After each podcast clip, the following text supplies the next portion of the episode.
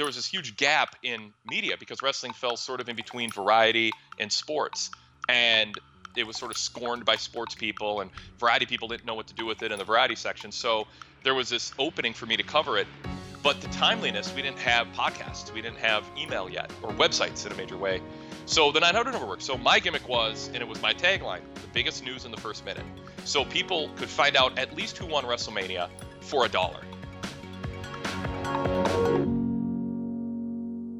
Welcome to It's All Journalism. I'm Michael O'Connell here with another podcast about digital media pioneers. Today I'm joined in studio with Nicole Ogrysko. Hey, Nicole. Hey, Mike. So, are you excited to talk about professional wrestling I am journalism? Very excited. As am I. This is uh, so. This is a an interesting opportunity for us. On Skype today, we'll be talking to Wade Keller, who's an award-winning American professional wrestling journalist. Welcome to the podcast, Wade. Great to be here, Mike and Nicole. This is an unusual, you know, I, I, feel I should sort of explain how this kind of happened. The people at Podcast One reached out to us. They said, you know, we've got this new podcast coming out, the Wade Keller Pro Wrestling Podcast. And he mentioned you as, you know, It's All Journalism as a podcast he might want to be on because he's interested in digital journalism. He's an entrepreneur. He's been doing this a while. So we said yes, because we thought this would be a really interesting conversation. Well, now it's up to us to make it interesting. so that's that's what we're, we're shooting for, and, and we'll see how we, we, we go about this. So before we turn on the mics, you, you mentioned you've been doing this since you were 16 years old. In October 1987 is is when you started your wrestling newsletter, the Pro Wrestling Torch newsletter. So tell me about that, how that came about. Yeah, I was I was a big wrestling fan growing up. Caught my eye when I was like eight or nine years old, and and it was just you know I was a, I liked all sports, but there was something about wrestling that with the you know bombastic, colorful personalities and the the simulated combat and the kind of male soap opera drama that I loved. And I also was very entrepreneurial. I was the kid who would sell the most candy bars for my little league by going and standing in front of the the grocery store and pitching pitching these one dollar delicious candy bars to customers, and I'd outsell all my teammates. I ran the Kool Aid stands and you know spent my free time coming up with cool signs and different gimmicks to try to you know outdo my sales and profit from the previous month. So I kind of had that in me. And I also always liked journalism. Like I love the Lou Grant show. I remember watching that and thinking, "Oh, this is cool. I want to watch this one." Probably there wasn't another kid my age who knew what it was or had watched it. So when I was 16, I kind of combined all those interests and since I was in uh, based in, in the Minneapolis St. Paul area, the American Wrestling Association was one of the big wrestling companies at that point. They were fading a little at that point, but they had a real name value. And a few months before I started the newsletter, I guess I should mention, I had been for a few years reading newsstand wrestling magazines. And the way journalism worked in pro wrestling up until that point was in order to sell magazines, you needed to have really cool photographs. In order to have really cool photographs, you needed to be given press credentials in order to get press credentials, you had to write about wrestling as if it were real and not cover any hard hitting, actual true journalism. You had to write about wrestling as practically a PR agent would if they were pretending that TV show was real if it weren't. You know, like for me as a 13 year old, that was awesome. As a 16 year old, I was starting to want to know more and there was a time lag between the magazine's publishing and when things actually happened. There was about a six week gap. So in the back of one of the wrestling magazines, I saw ads for it was like a fan club section. You could have you know people could start fan clubs for wrestlers, or they could say let's trade VHS tapes. But there was also a newsletter section, and I was like this sounds interesting. And so I like one day ordered like five newsletters out of the back, and a bunch of them started arriving within a one or two week period, and they were just you know done on typewriters. Maybe at that point primitive word processors probably not. That came a couple years later. And i had all this information from people who were a little older than me but like me. And they were writing about what was going on with real like within a week i would find out what happened at the previous arenas and i was like this is amazing. I love this. And i wanted to do it. So i borrowed my grandma's typewriter and typed up an eight page primitive newsletter covering the local wrestling scene and then some of the national tv shows and went to Insty-Prints and made about 20 copies and mailed it out to some friends and also that wrestling magazine. And they plugged the newsletter once they got it because they plugged just about anything. And they said, This is a promising newsletter, give it a shot. And short answer, the rest is history. I, I, I, I loved it, published it every two weeks during my junior and senior year in high school. I went to college right afterwards while full time in college. I think it was it was probably in my freshman year, but it might have been sophomore year that I switched to weekly because there was so much going on and I'd seen some growth in readership. And I was like, I can't take weekends off anymore. So in the middle of college, I doubled my workload. And as soon as I graduated college, it was enough of an income to not only support me, but my mom had quit her full time job to handle the subscription side of the business because she was helping me out to be nice. And then it grew into a burden, like you know, working full time and doing the subscriptions too. So the money was there. I was like, "Mom, just quit your job. Let's go all the way with this." And so we had a little family business going thereafter. Uh, that's pretty cool. And a couple of things you mentioned in there.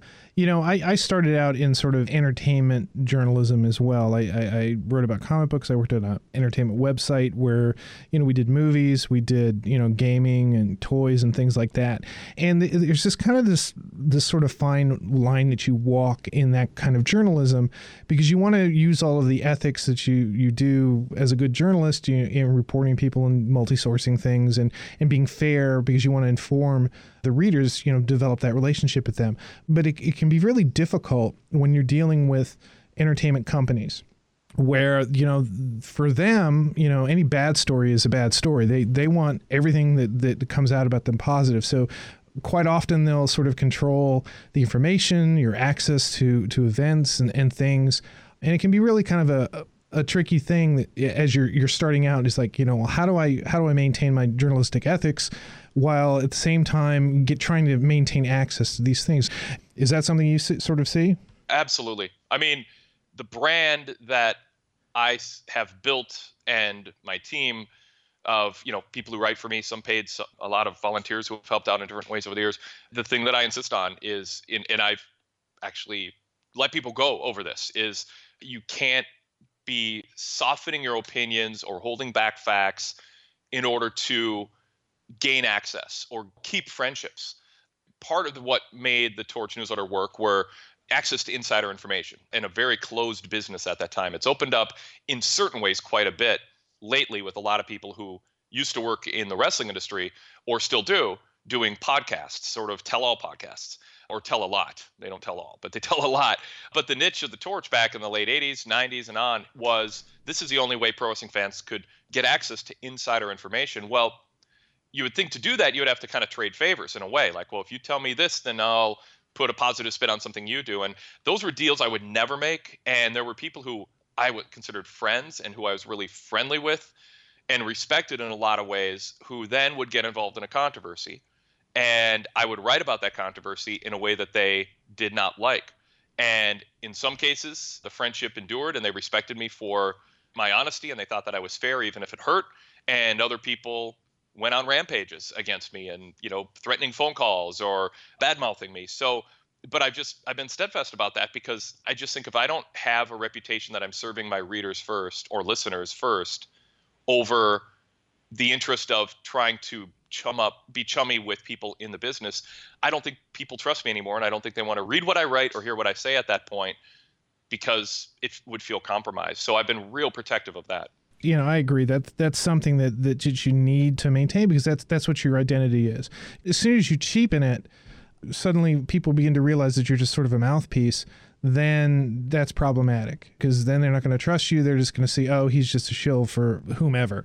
And there's people who want me to be a shill, and they wouldn't know that they want that, but that they want me to be a cheerleader. You know, I get the you know the emails or the letters over the years. Hey, be more positive. If you don't like wrestling, just quit watching, and that kind of thing. And those people, they'll find something else. You know, they'll find a different place to to read or listen to conversation and news about wrestling because there are people who want to hold highly paid people in very coveted, creative, and on camera superstar positions. They want to hold them to high standards because they're spending their time watching something that they love they want it to be good. Same thing, you know, with Walking Dead. If Walking Dead has an off year, people who love zombie movies or love The Walking Dead especially get mad at the writers or they get mad at bad acting or they get mad at bad directing and they express that not because they're anti Walking Dead or you know anti AMC, they're pro quality product.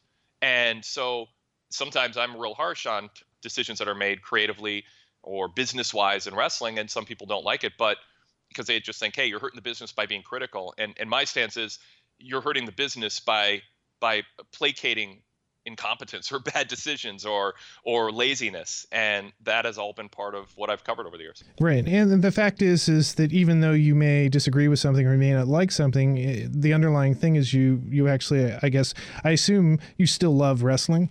Are you still Oh, absolutely. it? Yeah. Yeah, it would it would be pretty obvious if I didn't cuz it would seem like Oh, another it would seem like a, a laborious process to talk about it as much as I do and watch as much as I do. I, I find it fascinating this idea that you know you have something that you love and then suddenly you approach it from a journalistic standpoint. You know here's something that you know i think is really cool. I think that a lot of other people is cool. You know how can i contribute to it in a way? Believe it or not i think there are a lot of journalists who find themselves into that in that sort of space where that they you know whatever the subject is is like oh i really like this i want to write about this i want to share what i like about it with other people so it's cool that you're you were sort of able to turn this in, into this business. Now, eventually, you know, you're still publishing the newsletter, but you entered the the online realm in 1999. So tell me about that experience.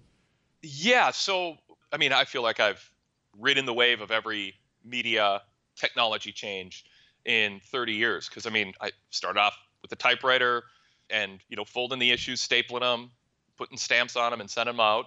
And that was I, I did a radio show on a really good break for me too on KFAN radio, the first or I think first or second all sports radio station before that became just a thing every market had. And I heard that they were doing an all sports station and sent an application while I was in college. This was 91. And I just said, hey, you know, here's what I do. I'd love to do a show. And they gave me a show on weekends. And I did that for a couple of years, every Saturday or Sunday, depending on football season.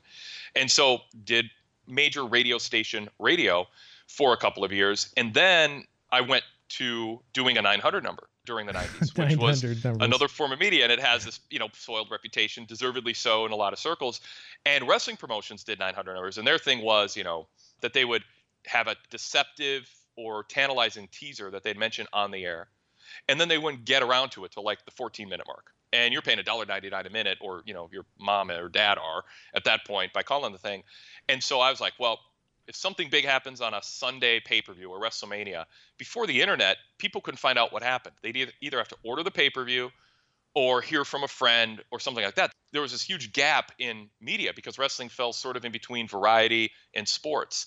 And it was sort of scorned by sports people, and variety people didn't know what to do with it in the variety section. So there was this opening for me to cover it. But the timeliness, we didn't have podcasts, we didn't have email yet, or websites in a major way. So the 900 number worked. So my gimmick was, and it was my tagline, the biggest news in the first minute. So people could find out at least who won WrestleMania for a dollar. you know, they could find if it was Sunday night at midnight, you want to know who won WrestleMania.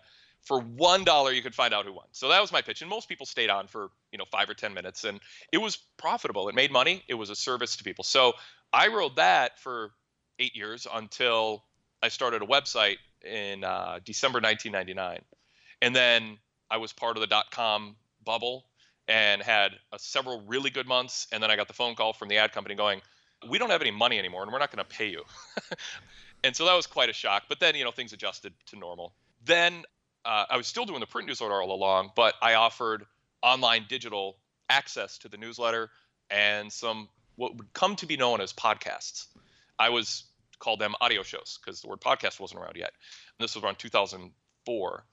And so then eventually people were like, well, can I skip paying for postage and printing and just read the newsletter online and listen to your audio shows? I don't need the home delivery. So then I offered another tier in the mid 2000s where it wasn't just online bonus content, but the bonus content is what you paid for. And so now that has become the majority of my business. And now, well, f- since 2010, I've been doing a free podcast that's ad supported. And that's what's starting actually this Tuesday at Podcast One. Now I'm moving to Podcast One, the uh, biggest and best podcast platform. Yeah, well, we're there too, and we're, we're happy Yes. to happy to be a part of it. Happy to have you join us in that. And what I like about what you were sort of talking about is you you were doing something do, new and different, but you were really kind of doing the same thing. You were just you were getting that information, but bringing it to where people were at, where the technology was at. And so now we're here. We're, we're at podcast. That's a that's another iteration of that, but it's all sort of the same kind of deal that you've as you can continue on- you you look for these new opportunities. What are the keys for you? Is it is it are you looking for where the audience is? Are you looking are you sort of thinking about how the you know the technology is going to help you do what you're already doing, but in a different way? Yeah, really good question. I mean, partially I, I, look for where the money is as a businessman because there's a business side there's doing the monthly spreadsheets and and looking at things that are trending upward or downward. You know i i stopped doing the 900 number not because it wasn't making money but because i felt like it wouldn't be in a couple years and i didn't want to put a lot of time in on something that was fading when this internet was burgeoning. I wanted to make sure that i was one of the best or the best at that. And so it's sort of like where the people go who want wrestling information that's sort of where I go. But I want to be as much I don't want to be the first person necessarily to do anything because then you're kind of part of the is this going to work and how do you reach people and how do you make money with it? But i want to be like at that very next stage where okay this looks like it's going to be it's going to stick. This website thing is not a fad and people seem to be talking about it. Or this podcasting thing is definitely how people are consuming their information now in a way that's just exponentially growing. So that, but I also want to do things that are fun for me. I don't want to do something that's going to make me miserable for, you know, 10% more. So part of it is I, I love podcasting and I, I love the radio and I love the 900 number, but I also love the writing. So I don't really have like a, a concrete formula because I just don't know what's around the bend. But if there's wrestling fans who want my approach to covering wrestling and there's a medium to deliver it, my eyes and ears are always open for okay is this something that i ought to pursue getting into? Yeah that's cool. The the idea of you know you started with something that you loved that you you wanted to share with other people and you grew it into many different businesses. And so here we are now at this point with with this history that you you've created this sort of identity that you've created both as a um, person but also as an entrepreneur you know looking for opportunities in these different platforms. And that's kind of cool. And i think that's, something that people don't always think about. You know when they, they become a journalist or they become whatever they decide their job is going to be is like well what company can i go do this for? You know you seem to be making opportunities for yourself or at least seeking them out and then jumping into them. Did you ever sort of did you ever get afraid when you when you do these sort of things when you take these new ventures? Oh yeah. I mean to a degree. I mean not so much that i'm petrified but yeah any any change I mean, it's it's usually more exciting than scary, but any change, especially as I get older, any change seems a little more daunting because it just you feel like there's more on the line. I mean, I like to be sort of in a groove, but also without a set schedule, so I, I'm sort of conflicted in that way. In order to get everything done that I want to get done, I don't like a lot of disruptions. I don't like take a lot of vacations because I don't have a staff to fill in for me when I'm gone in all the respects that are necessary to run the business. So any change to that is is a little bit scary, but at the same time, I I, I don't know that. I mean, I probably would still be doing this if all I did was 12 page weekly newsletter, but I would have felt like I was missing out. You know, like I felt when I saw the early websites and sometimes when you know i don't know if it was 97ish you know it was like really slow dial up and i would look at these and i'd be like oh you know it's just all these flashing colorful fonts and cheesy logos and all that. And I was like, oh, I mean, there's some information here. I'm not quite sure what to do with this. But eventually I got kind of a little jealous of that instant access to readers. So I got the itch. I'm like, I just, I've got to find a way to make this work. But I'm very, I have very entrepreneurial, independent spirit in the sense that I've been approached to be part of other existing companies. You know, the online opportunity, I was invited to be part of a an online consortium of sorts, and it just didn't feel independent enough. You know, I, I've always kind of wanted to to own the key to the shop and not have a key card issued to me, so to speak. And so that's guided me some of the way too. Yeah, that that's kind of cool because you have all of the uh, pluses and minuses of being the shop owner. You can, yes, yes, yes you, you're the one who's worrying. Did I leave the light on at midnight? You're the one who's got to, you know, make sure everything's up and running, that, that people are doing what they're going to do. But because it's your shop, you're able to pivot towards something that may be profitable or may, may be a good thing for the company. So that gives you that yeah. sort of degree of independence and control. I was worked with an app company when I first got into apps. I don't know back 2008ish probably, and and it was somebody who I had connections with in the past who now was in that. He's like, hey, Wade, you know, love what you do. Remember me? I think we have something going on here called apps you might be interested in. And one of the reasons he wanted to work with me, even though I was far from their biggest client, is he goes, You're nimble. We don't need to go through uh, six weeks of meetings and lawyers and approval processes. if we want to try something, if we want to put an app on Samsung TVs, I can email you or call you and go, hey, can we do this? We want to get our team on this and see how this works. I'll be like, yeah, do it. Let me know how it goes. And so there is sort of a, a nimbleness to being the entrepreneur, not part of a big company where, you know, you've got to go through six layers of management and approval and a bunch of people scared for their jobs if they make the wrong call. I can just a lot of times go on gut instinct or, you know, just risk reward. And if it seems like it might work out, then yeah, give it a try. Well, now obviously things have worked for you. You know, what advice would you give to somebody who had an idea, you know, for a company, maybe that may not even be a media company, but just of an opportunity? What should they be thinking about? You know, how do they move forward? Yeah, I feel like I can answer that, but I also feel like I have to have caveats in the sense that every industry or every niche is so different that the specifics of what made things work for me are, I think, unique. And so, what worked for me and the very specific advice, it would be sort of arrogant to say, well, just work hard and you know look for opportunities and, and seize them. I don't want to be too generic about it, but at the same time, there are some things that I think apply to anybody, which is you have to have a passion for what you're doing because in most cases, I would say your customers are going to sense if you share the same passion they do. So if you want to get into a business, don't get into it because it's the thing that's trendy and making money. If it's not something you're going to love doing and your customers are going to notice it. I mean, if I go to a shoe store, I can tell if the sales guy sees this as a job or shoes are his thing that he's reading the running magazines and he knows the brands and he knows if there's an ownership change and a quality drop in the stitching of these shoes and they're not going to hold up. Like I can tell. And I like working with people who are passionate about whatever niche that they're in. And so and maybe it sounds obvious to some people, but I, I think I've seen people out there, I know people who have put money up, taken out loans, quit their jobs to do something because they thought they could make money in it, but they didn't have a passion for that niche or that that industry. And I think customers are savvy and can figure it out whether they're thinking about it or not. Uh, overtly, they're thinking, is this person running this business doing it for the money or doing it because they have a passion for this? So you don't have to, but I think it sure is a huge help if you have a passion for it. And then I would say I kind of said it in a previous answer. You can be the first, you know, one of the very first people to build a website, one of the very first people to do a podcast. But if you are, there's a chance you're going to work hard for a while before the public figures out this new technology or this new approach to things.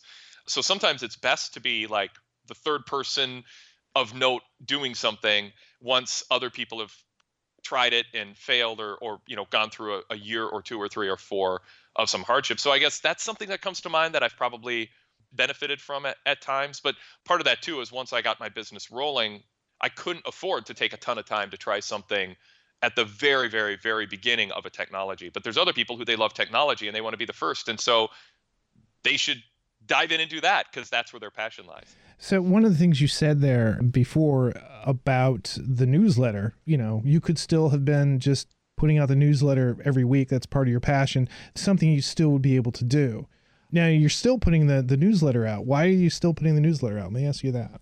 It's still making money and why wouldn't you? Yes, if it's making money. Yeah, I mean, well, you know, I mean, from the business side, that's part of it. That said, I mean, would it be nice to have less work on my plate? It's a little in the weeds, but one thing I like about the newsletter is that it's a because on my online website, uh, there's you can get a membership to it, and you gain with this password, you get to this VIP website, and you get access to almost every newsletter I've ever done. So if somebody signs up for a VIP membership for PW Torch, they get 30 years of wrestling history of my coverage. If I stopped doing the print newsletter, I'd probably still want to do the digital newsletter because I like the idea of having one click to get 12 pages covering the biggest news, biggest stories, some editorials, covering the biggest stories that week. I like to have that ongoing chronicle where one thing that I feel with websites is once an article goes up and then runs off the main page, yeah, it might be there if you click click, click, click, click to page 37 of a certain category, but the history gets kind of lost a little bit. I think even if I stop doing the print copy newsletter, certainly that is the likely trend line at some point just because of technology and the gener you know the next generation people who don't subscribe to the morning paper or time magazine paper copy I still think I would do some form of a digital newsletter, just have kind of a weekly best of chronicle of what's happening in wrestling. So at this point, it's sort of it makes some money and it's easier. People still want the home delivery, but it's also serving double duty as adding to my digital content. Okay. All right. Well, and let's talk about podcasting. You already are doing a podcast uh, before even you come to to podcast one with your new show. How is the new podcast going to be different than what you've already done before? The platform that I've been on since I guess December 2009, but basically 2010, is uh, Blog Talk Radio. And what was appealing to me about that is I had been doing at that point for about five years pre-recorded podcasts, either doing solo ones into a primitive microphone or using a phone system that kind of sounded AM radio esque and for like conference calls and providing those recordings to online members. And Blog Talk allowed me to do two things take live phone calls, which was kind of cool because I came from radio back in the early 90s and that was, I enjoyed that aspect of it. And it was a way to distribute podcasts and eventually have somebody else selling ads and, and putting some advertising on them. So it allowed me to give free samples away of what I did as a way to sell the newsletter and the online membership, which was the main thing that I was doing. Well, over time, you know, the listenership grew, podcasting grew, the sound quality of the shows moved up where we could Skype call like we're doing today and get a really nice digital sound.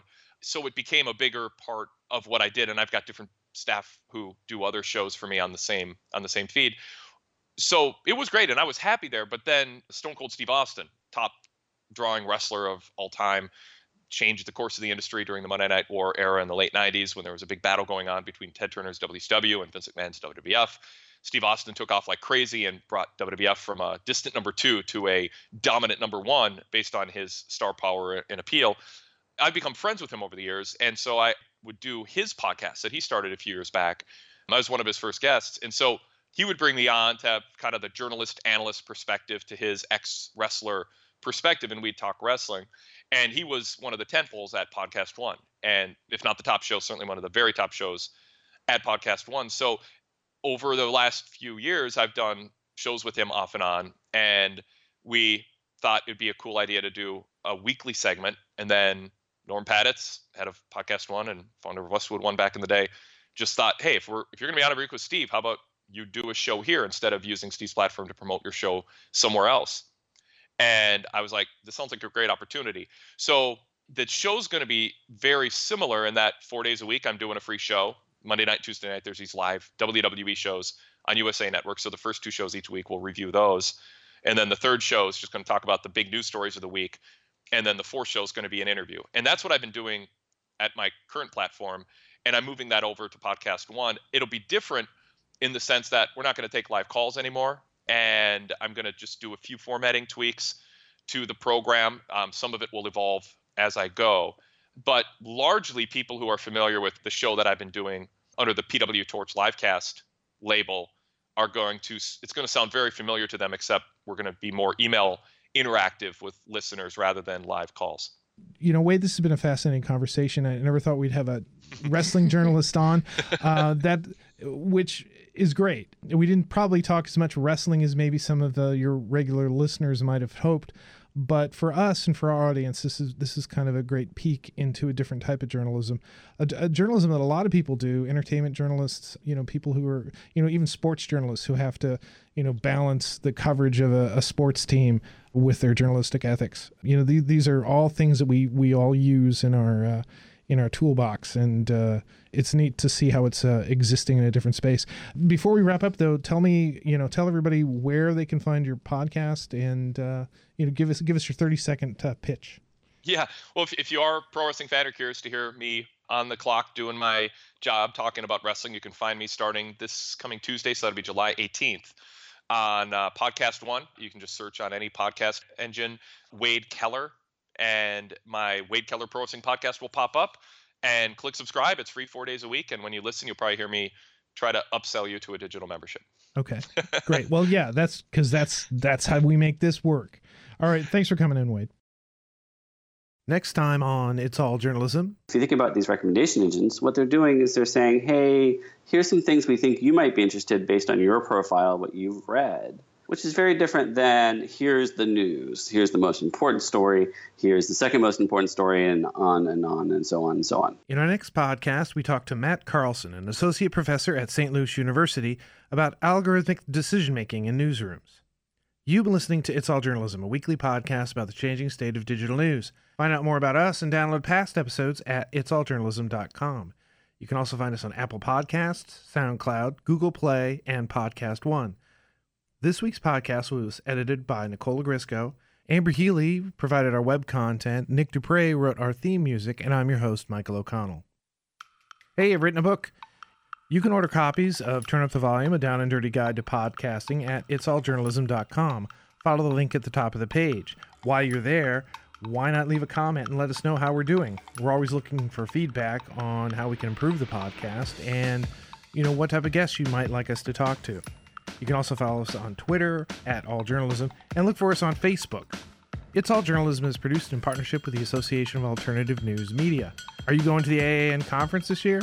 I'll be speaking about podcasting at AAN's conference July 27th through July 29th in Washington, D.C. Stop by and say hi. Thanks for listening to this week's show. The What's Working in Washington podcast with your host, Jonathan Aberman. We share this region's innovative, entrepreneurial, and creative spirit. This podcast tells impressive stories of passion and spunk taking place here in the D.C. region. It illustrates how the nation's capital is anything but the stuffy, bureaucratic, politics only reputation it tries to shed. The What's Working in Washington podcast. Find it on iTunes, the Podcast One app, podcastone.com, or at WTOP.com. Search Podcast DC. The Finish the Game podcast with your host, Shaun Alexander. Draw play to Shaun across the 10, the 5, touchdown Seahawks. Hey, this is Shaun Alexander, NFL MVP. Check out my podcast, Finish the Game, where I discuss sports and life lessons helping you become an MVP. The Finish the Game podcast. Find it on iTunes, the Podcast One app, podcastone.com, or at WTOP.com. Search Podcast DC.